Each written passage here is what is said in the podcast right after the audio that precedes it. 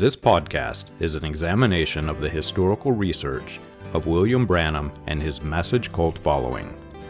William Branham was a minister in the gambling town of Jeffersonville, Indiana, just across the river from Louisville, Kentucky, as early as 1933. He came in contact with the Reverend Roy E. Davis, an official spokesperson for the 1915 Ku Klux Klan and later Imperial Grand Dragon of the Ku Klux Klan. Davis introduced Branham to the Pentecostal faith and the art of faith healing, which would later be introduced into Branham's stage persona as he took his place among the evangelists in the post World War II healing revival. Branham is credited by some as being a catalyst for the latter rain movement and Jim Jones of People's Temple. This podcast is not sympathetic to the views of the Ku Klux Klan that William Branham held, but it is disturbing and warrants research. This podcast is an examination of that research. You can find more information about this research and other topics on the website william-branham.org. Join us as we turn back the pages of time and examine the controversial issues of William Branham and his message. Growing up in the message cult following of William Branham, in the family of one of the leaders of the movement, there was a great deal of information I had access to see and hear that most members of the cult did not. My grandfather was for almost 50 years the leader of William Branham's Branham Tabernacle in Jeffersonville, and during almost all major events, other leaders would discuss the details. He did not always share those details, of course, and some of the conversations were held in secret.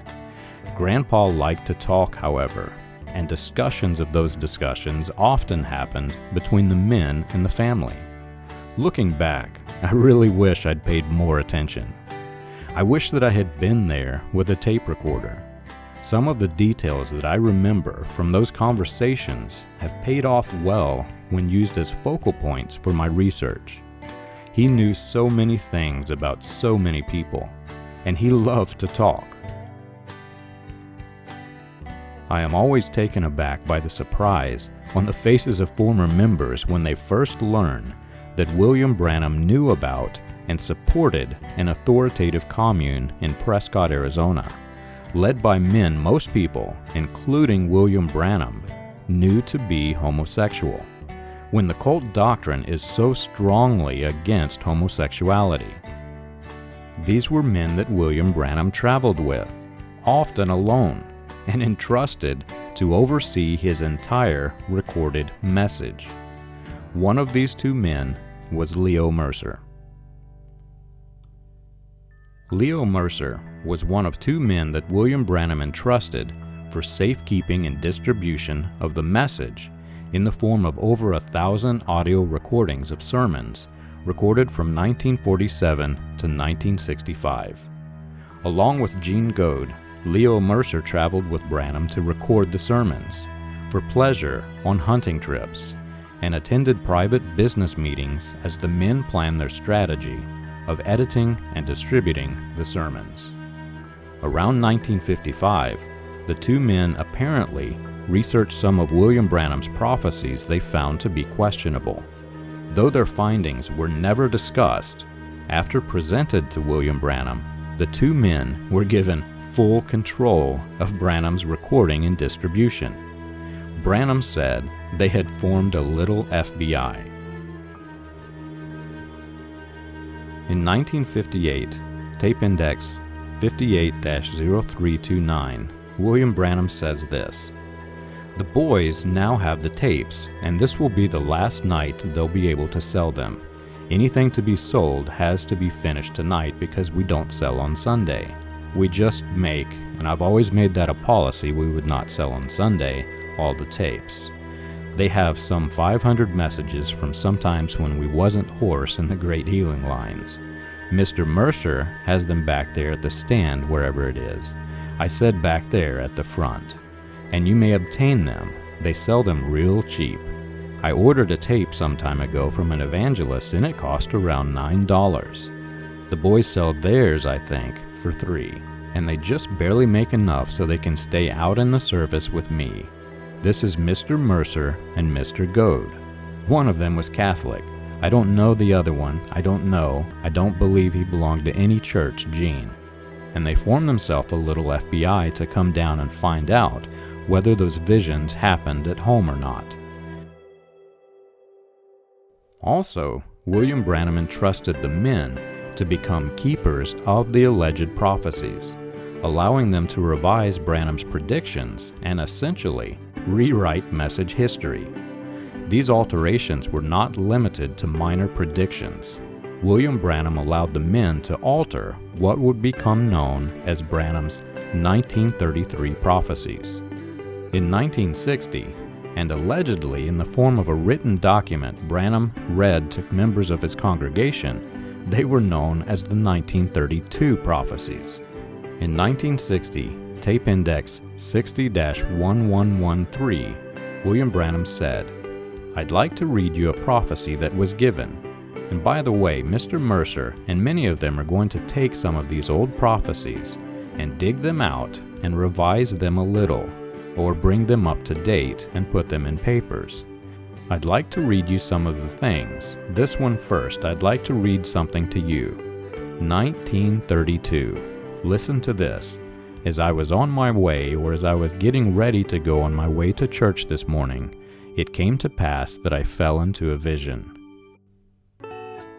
Those who knew Leo and Gene personally were aware that the two men were homosexual, which many in the cult following believed to be an unpardonable sin, while other homosexual men in the cult following would have been excommunicated for their sexual orientation. Because of their position and close relationship with William Branham, Leo and Gene were permitted to both high ranking positions as keepers of the message in the cult and eventually leadership positions. In the year 2000, Lee Vayle, one of William Branham's close associates, said in the sermon Godhead, he said, I believe it was about 1956 and no later that Leo and Gene, Leo Mercer and Gene Goad, God told Brother Branham to hire them two homosexuals, so I want you to get the drift of what I'm saying. This is what I'm talking about here, where God made himself known, and through a prophet, is where men turned back, and the homosexuals were standing right there to take over. And you're going to see more and more of it, and you're going to see more and more corruption, and you're going to see more and more people dying from AIDS.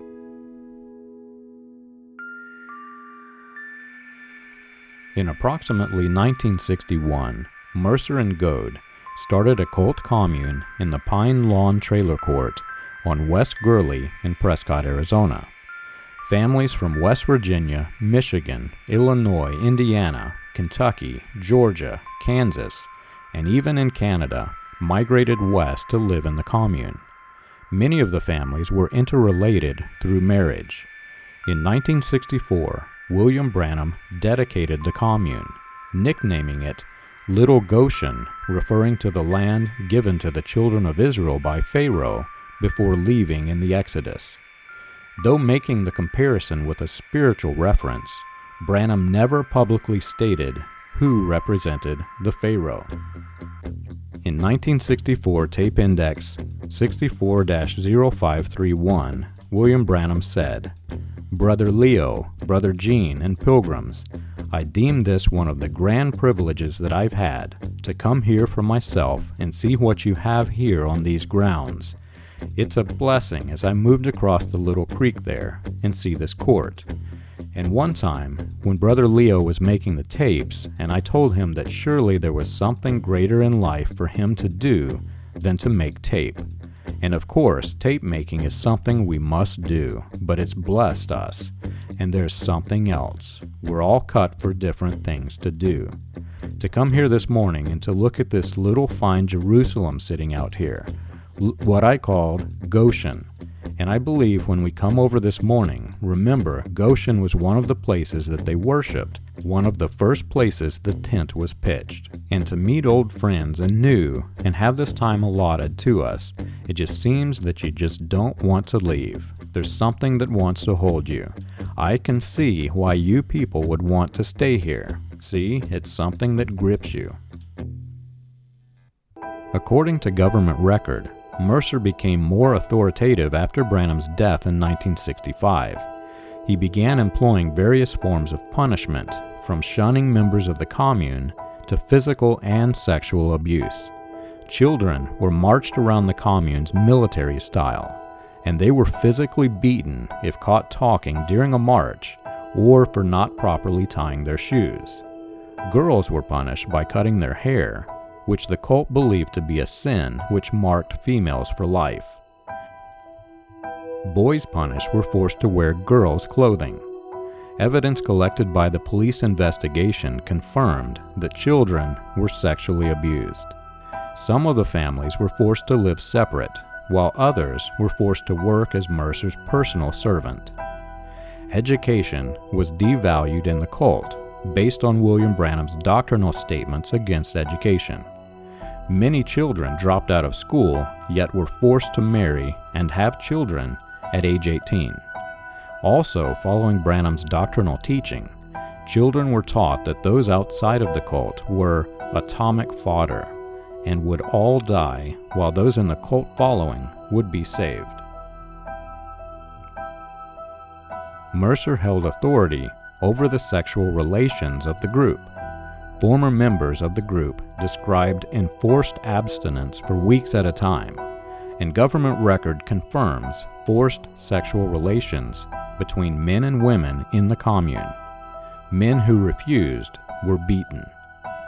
In 2008, People v. Loker in the California Supreme Court, the transcript reads Mercer forced Danny and Mark to live with different families for about three years.